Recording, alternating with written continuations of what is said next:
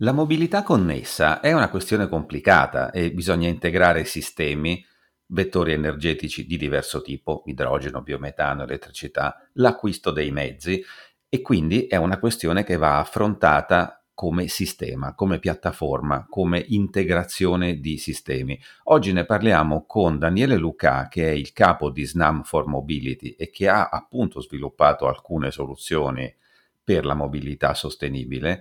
Ne parliamo in vista della riunione della nostra InnoTech Community dell'11 novembre, in cui faremo un focus specifico sull'idrogeno nei trasporti, e quindi alla fine di questa chiacchierata chiederemo anche a Daniele qual è la vista, la prospettiva di Snam sull'evoluzione del costo di produzione dell'idrogeno, e sentiamo che cosa ci dice.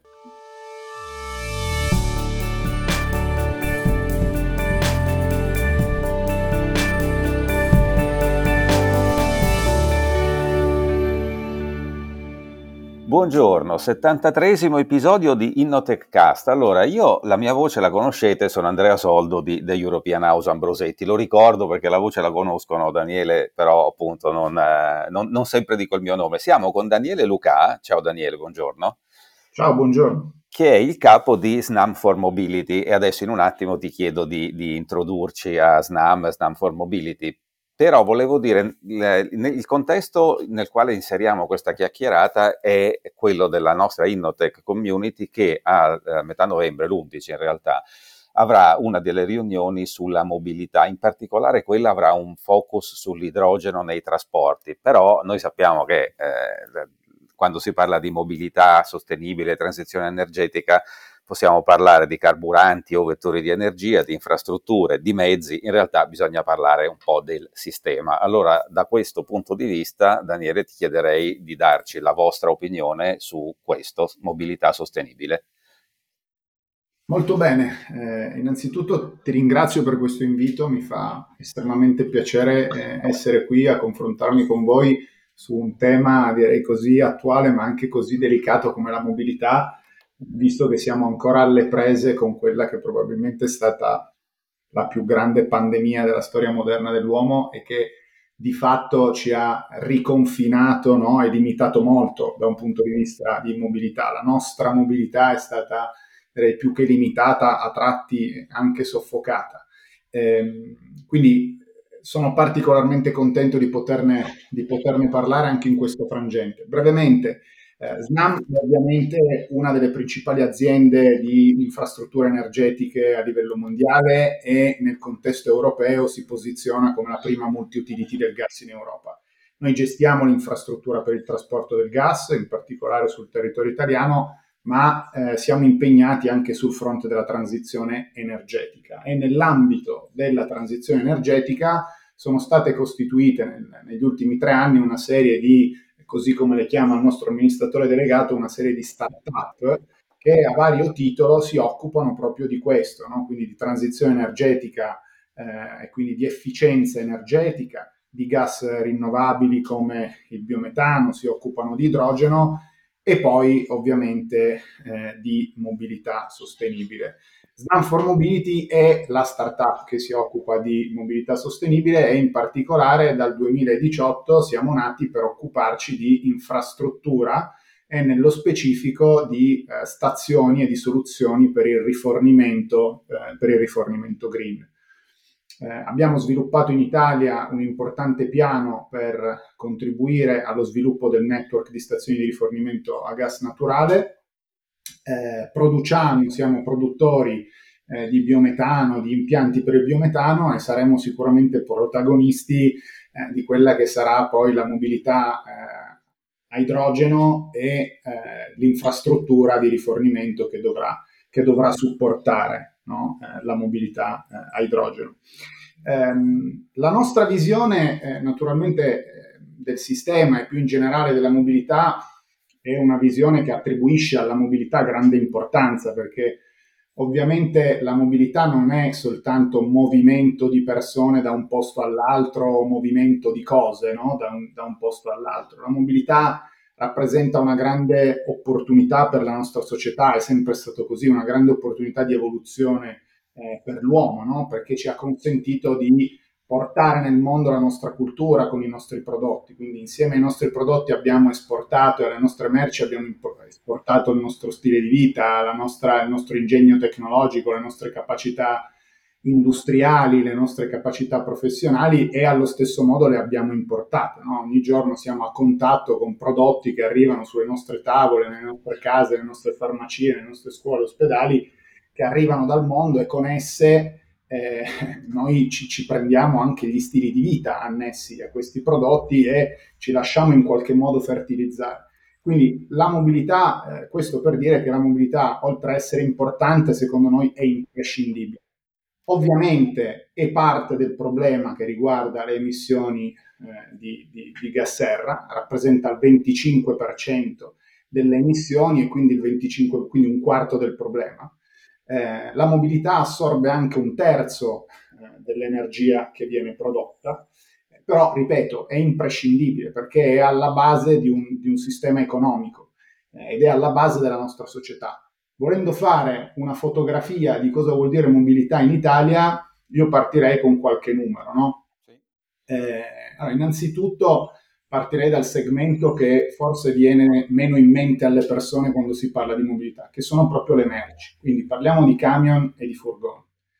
L'86% dei prodotti che arrivano, che sono oggi presenti nella nostra vita, circolano su gomma in Italia. Cioè in Italia il trasporto su gomma è chiave per quanto riguarda il trasporto merci, quindi qualunque cosa arrivi da un'altra regione, da un'altra città o da un'altra countries, poi ci arriva tramite gomma. Quindi i camion contribuiscono al trasporto da una città all'altra e poi i furgoni recapitano le merci o a casa, se pensiamo ad esempio all'e-commerce, piuttosto che invece nei nostri negozi o nei nostri ristoranti. Parliamo di 4 milioni di veicoli, quindi abbiamo un parco circolante, 4 milioni di veicoli che hanno un'età media superiore ai 13 anni. E quindi è anche un'opportunità in qualche modo. Certo, è una grande opportunità che però oggi riflette un livello di sicurezza di questi mezzi che circolano sulle strade probabilmente insufficiente, perché mezzi di 13-14 anni di media, quindi vuol dire che poi ci sono veicoli che hanno 20-25 anni che circolano sulle nostre strade, vuol dire che non sono particolarmente aggiornati a livello di tecnologie di sicurezza e sono certamente più inquinanti dei mezzi più moderni. Questo è per dire che su quel parco circolante c'è da fare un lavoro enorme. Poi andiamo agli autobus, che sono quelli che ci consentono di muoverci, di andare a lavorare, i nostri ragazzi li usano per andare a scuola. Parliamo di 100.000 veicoli in Italia circolanti, 100.000 veicoli con un'età media di 12 anni. L'età media europea è di 7 anni, quindi noi abbiamo un ritardo, scontiamo già solo rispetto all'Europa un ritardo medio di 5 anni. Quindi di fatto è come se i nostri autobus circolassero il doppio, quindi hanno una vita utile che è il doppio di quella degli altri mezzi in Europa. E questo di fatto, un po' come per i camion e come per i furgoni, rappresenta un'opportunità, ma certamente ad oggi anche un problema sul quale intervenire. Poi ci sono le auto, che sono 39 milioni, e anche qui la maggior parte di queste sono naturalmente auto non nuove, non particolarmente aggiornate. C'è un grosso divario che caratterizza il Sud Italia rispetto al Nord Italia, quindi il Sud Italia, questo parco circolante auto, è ancora più vetusto, eccetera, eccetera.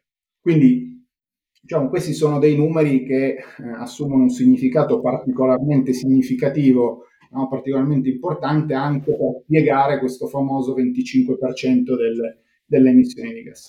25%? Sì, ecco, ti interrompo un attimo, Daniele, perché questi numeri qua che hai dato, mm-hmm. Lo faccio a scopo, divulgativo. Quando si sente parlare spesso, io non ce l'ho con nessuno, no? Ma secondo me, mia opinione, si parla un po' troppo velocemente, per chi non è addentro a questi temi, di transizione, come se potesse avvenire nello spazio di pochi giorni. Quando tu hai detto l'86% delle merci, per esempio, le merci viaggiano su gomma, no? Ma anche i 39 milioni di auto. Quando uno pensa al numero di camion perché trasportano questa quantità di merci o di autobus, ma fermiamoci sulle merci, è chiaro che la cura del ferro, come si chiama, certe volte va bene, ma non è pensabile trasferire queste quantità su ferrovia per investimenti, per possibilità logistiche, eccetera. Quindi bisogna per forza prendersi cura anche dei mezzi a quattro ruote che continueranno a circolare. Ecco, lo so che per te questo è quasi un give, un'ovvietà, ma a volte tendiamo un po' a semplificare, no? Pensiamo alla macchina elettrica, poi il resto qualcosa si farà, trasporteremo coi treni. È un po' difficile, cioè bisogna assolutamente curarsi di quello che sta succedendo e della transizione. Solo per fare il punto su questo, ti rilascio la parola. Siamo totalmente allineati, anzi ti ringrazio per questo inciso e per averlo enfatizzato, perché è esattamente quello che stavo cercando di enfatizzare quando dicevo che la mobilità è imprescindibile, perché svolge un ruolo di sostanza al quale non è possibile rinunciare.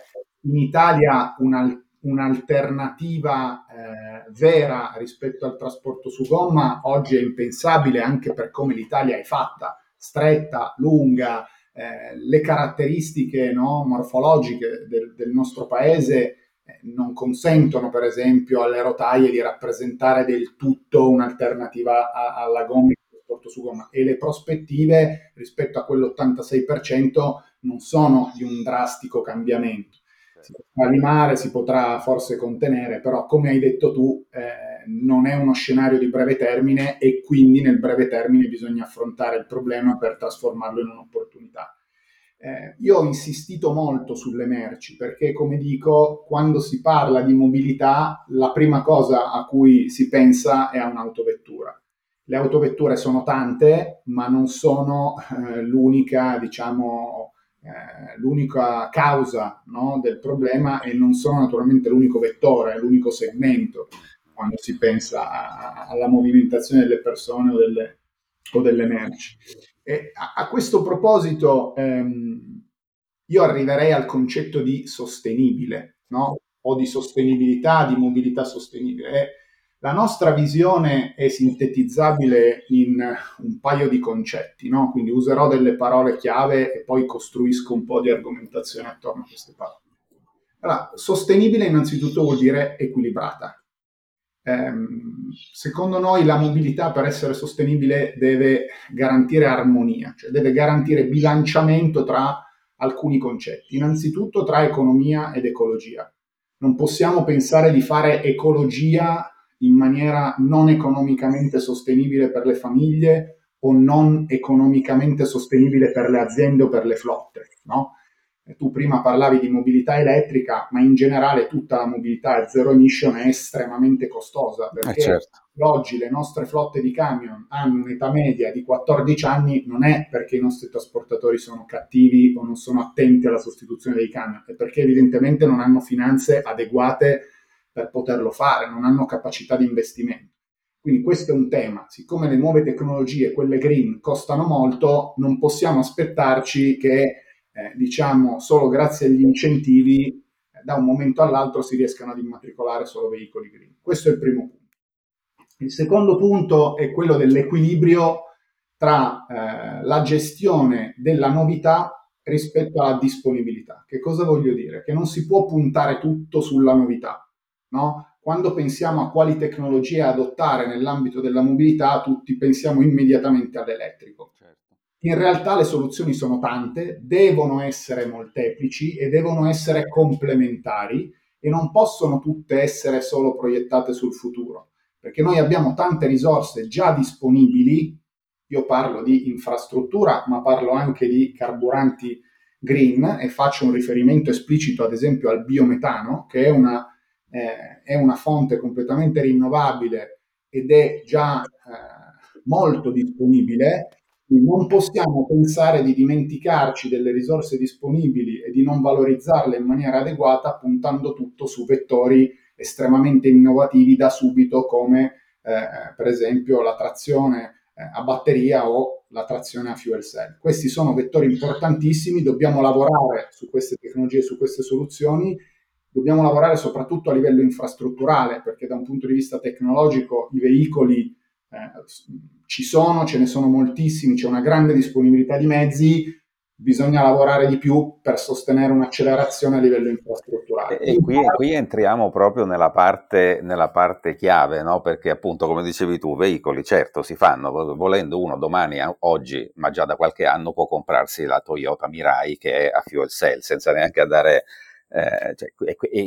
così come ci sono macchine a metano, quindi a biometano, eccetera. Infrastrutture, qual è la vostra proposta? Su cosa lavorate come infrastrutture? Allora, noi a livello di infrastrutture lavoriamo su due fronti, no? O meglio, sul fronte del rifornimento lavoriamo su due ambiti. Il primo è quello della mera infrastruttura, quindi noi siamo realizzatori di stazioni. Noi non operiamo la stazione, ma la realizziamo. Sì. Quindi siamo un po' come un contractor, mettiamo insieme una serie di partner che poi contribuiscono alla realizzazione di stazioni. E nel nostro piano di investimenti in questi anni ovviamente ci siamo spesi molto per realizzare un network di stazioni, in particolare a gas naturale, per tutti i segmenti. Quindi abbiamo realizzato stazioni per auto, per camion, ma anche stazioni in ambito privato, quindi per le flotte, e per esempio per il mondo autobus, che è un mondo che vive di stazioni private, che ovviamente l'autobus deve essere rifornito in contesto privato. Fino adesso ci siamo concentrati molto su quello che chiamiamo CNG o LNG, cioè gas naturale compresso e gas naturale liquefatto, ma abbiamo da tempo intrapreso anche la strada dell'idrogeno, e quindi saremo sicuramente protagonisti nella realizzazione di stazioni per il rifornimento a idrogeno, che oggi in Italia mancano.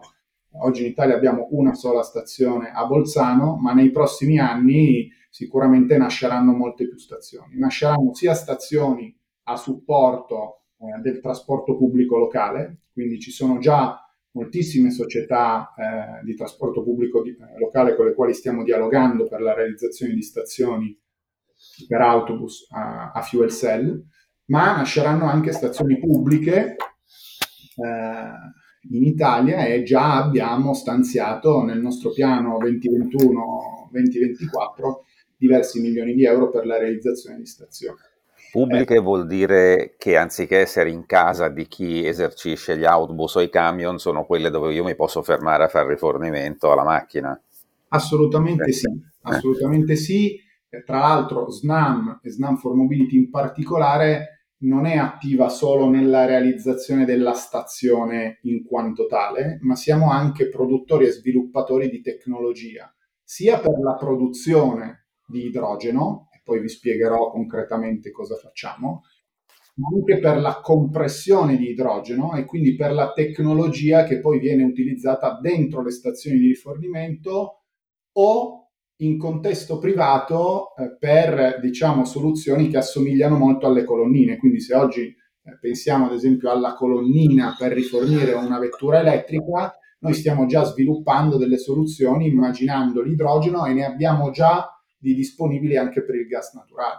Quindi una flotta di auto, di furgoni, di camion, magari medi e leggeri, ha la possibilità non solo di realizzare una vera e propria stazione privata, ma anche di avere un'infrastruttura molto più leggera e molto più customizzabile per appunto rifornire la sua flotta presso i propri depositi, presso i propri spazi aziendali, no? E voi, quando realizzate queste stazioni, date un servizio, date un servizio vero e proprio, cioè uno vi paga o mensilmente, vi paga dei canoni, non deve fare investimenti. Esatto. Io prima per esempio parlavo di come oggi la transizione energetica stia stentando, no? Nel concreto, e per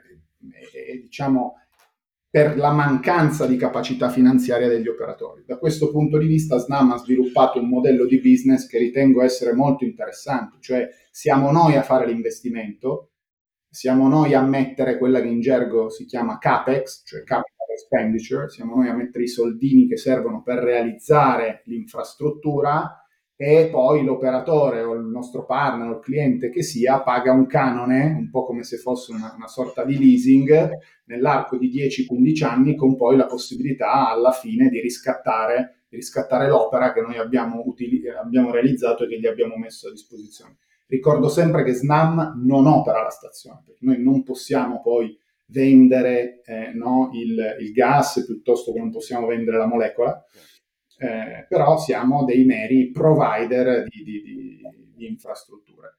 Quello che vedo nel futuro, poi ti torno a ridarti la parola, ed è un po' la nostra visione della mobilità sostenibile del futuro, che è l'altra parolina magica, cioè l'integrazione delle componenti. Cercherò di essere molto pragmatico. Se oggi andiamo da una flotta, per esempio una flotta di camion, e gli proponiamo di sostituire i suoi 200 truck, i suoi 200 camion diesel con dei camion alimentabili a bio-LNG, quindi a biometano liquefatto, piuttosto che in futuro a idrogeno, lui avrà un problema enorme, che sarà un problema di capacità finanziaria per acquistare i nuovi camion, ma sarà anche un problema legato alla poi funzionalità di questi camion, cioè dove li rifornisco, certo, da fare rifornimento, eccetera, eccetera. Quello che secondo noi serve e che oggi ancora manca sul mercato, ed è una delle ragioni del rallentamento del processo di transizione energetica, sono degli operatori capaci di fornire soluzioni a tutto tondo.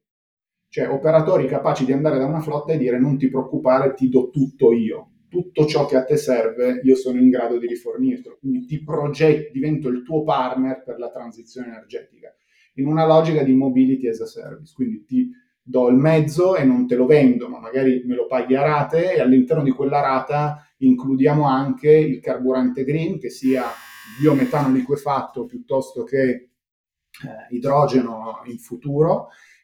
Includiamo tutta una serie di servizi tecnologici che ottimizzano poi i consumi della tua flotta, che ti aiutano a ottimizzare il routing, e realizzo per te l'infrastruttura, quindi là dove ti serve l'infrastruttura, e qualora l'infrastruttura di rifornimento fosse mancante, la realizzo per te. E anche qui possiamo includere, no, idealmente all'interno della medesima rata, anche la componente infrastruttura, oppure ti posso indirizzare, magari attraverso un sistema di carta carburante, su infrastrutture preesistenti, quindi su stazioni preesistenti, dove tu troverai il carburante green che io ti ho venduto all'interno del mio pacchetto. Ecco, questa è una vision, secondo noi, non troppo futuribile, è una vision alla quale si può lavorare in tempi brevi, e sarebbe anche un po' l'ambizione di Snam for Mobility per il futuro a venire. Capisco, perché voi in realtà anche con l'attività principale di Snam siete veri e propri gestori di rete, e quindi di reti, e quindi di sistemi, non solo reti di pipeline, ma anche di informazioni e di dati, e quindi mettendo, come dicevi tu prima, a sistema in qualche modo l'infrastruttura, è chiaro che potreste dare al trasportatore un qualcosa che è appunto la rata di cui parlavi tu, che comprende proprio tutto, compreso l'acquisto del camion, a dei livelli di prezzo che lui non potrebbe mai avere, e così lui si può occupare della sua core business, cioè di procacciarsi clienti per cui fare i trasporti. E questo sarebbe effettivamente, è già abbastanza vicino, no? Cioè attori come voi possono portarlo al mercato in tempi relativamente brevi. Cos'è che adesso risalendo come i salmoni la supply chain all'indietro, no? Prima parlavamo di idrogeno, biometano, ok, è disponibile. Idrogeno, qual è? Perché io so che da voi appunto avete dei progetti anche un po' più a lungo termine, anche su grande scala, no? Sull'idrogeno. Qual è la vostra vista sulla sia la produzione sia eventualmente l'andamento del costo industriale dell'idrogeno, perché ci si fa parecchio, no? Sono parecchie discussioni su quale sarà il total cost of ownership per il camionista, per il proprietario di camion a idrogeno. Qual è la vostra opinione su questo? Allora, innanzitutto grazie per questa domanda, perché è una domanda molto ampia e che mi consente anche un po' di raccontarvi l'impegno di Snam a un po' 360 gradi sul fronte dell'idrogeno, che è un impegno che portiamo avanti ormai da anni, addirittura con una business unit dedicata di Snam, che è una business unit che a 360 gradi si occupa di idrogeno e ha come mission quello proprio di facilitare e accelerare lo sviluppo legato all'impiego di idrogeno in Italia e in Europa, non solo nella mobilità, ma più in generale in quei settori definiti hard to abate, no? Uh-huh. Le acciaierie, le raffinerie, sì, contesti industriali energivori e poi ovviamente la mobility. Allora, diciamo che Snam si muove su tre fronti principali, no? Il primo è quello che noi definiamo asset readiness, cioè lavoriamo nell'ottica di garantire la compatibilità dell'infrastruttura che noi oggi gestiamo, i tubi dove scorre il gas, in ottica di trasporto idrogeno. Guardando al 2050, la nostra prospettiva è quella di riuscire a trasportare gas interamente decarbonizzato, quindi non solo idrogeno ma anche potenzialmente biometano, proprio per contribuire a rafforzare il ruolo dell'Italia un po' come hub europeo, no? Anche poi nell'ottica di andare a esportare energia pulita verso i paesi del nord Europa. Nel concreto il 50% circa dei 7,4 miliardi che abbiamo a piano industriale tra il 2020 e il 2024 sono dedicati proprio all'aggiornamento dei nostri asset, quindi alla sostituzione e allo sviluppo dei nostri asset secondo standard compatibili anche con l'idrogeno.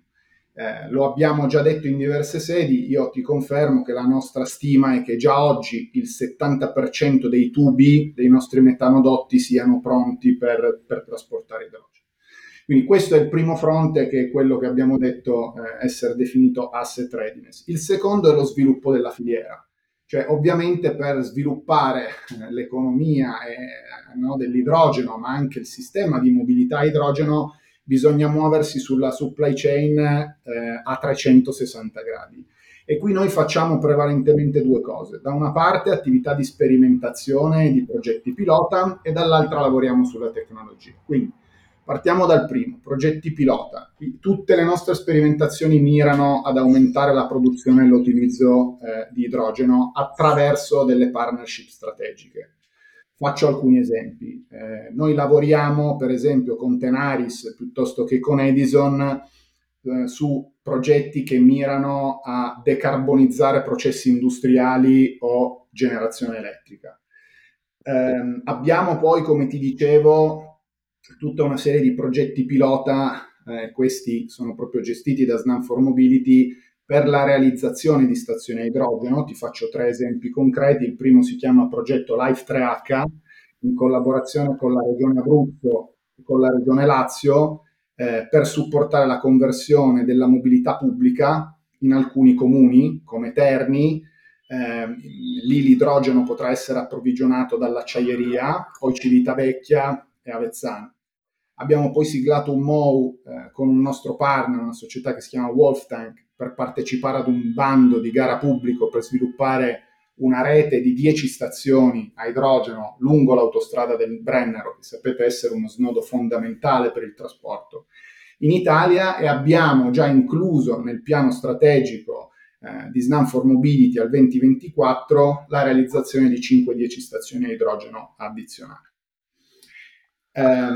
L'altro punto che ti anticipavo è quello della tecnologia. Noi sulla tecnologia facciamo due cose. Già oggi siamo detentori, come ti dicevo prima, di tecnologia, ad esempio per la compressione di gas.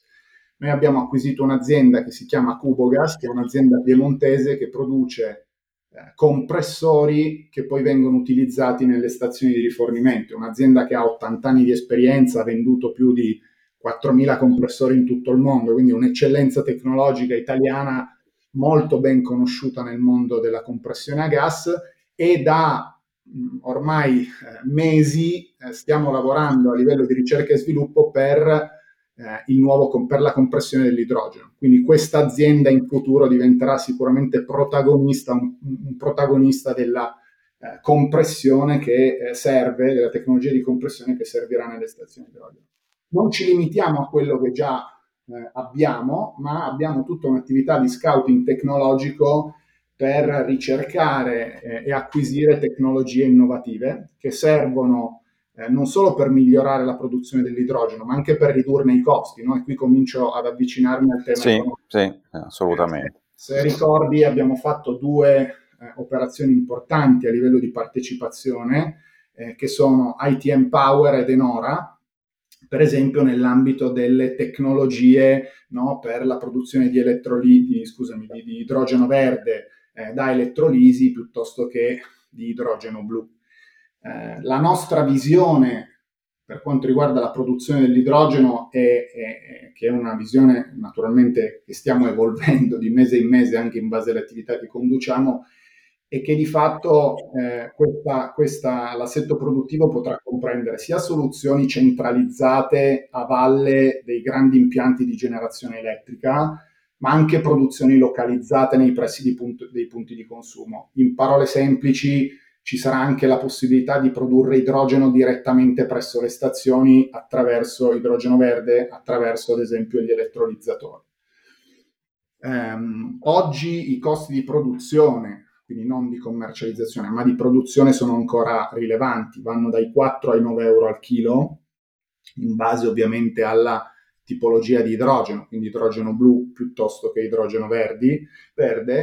Abbiamo già visto e stiamo studiando che già oggi a determinate condizioni, quindi in particolare quando si riesce a prelevare energia direttamente dalla centrale di produzione, si può arrivare a produrre idrogeno verde ad un costo molto più basso, 5-6 euro al chilo.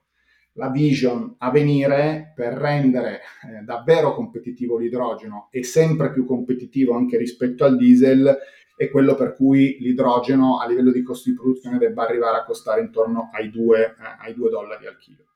Questo ovviamente è un target raggiungibile, secondo noi, a determinate condizioni da qui ai prossimi 5-10 anni. Ok, e questo dà anche un'idea, questa evoluzione di costi, dà anche un'idea appunto della transizione e del tempo che ci vuole, con i progetti che hai nominato, che fanno vedere che appunto bisogna cominciare a lavorarci adesso per allora, e anche con budget importanti come i vostri, perché hai detto 7,4 miliardi di euro, non è certamente una cosa indifferente.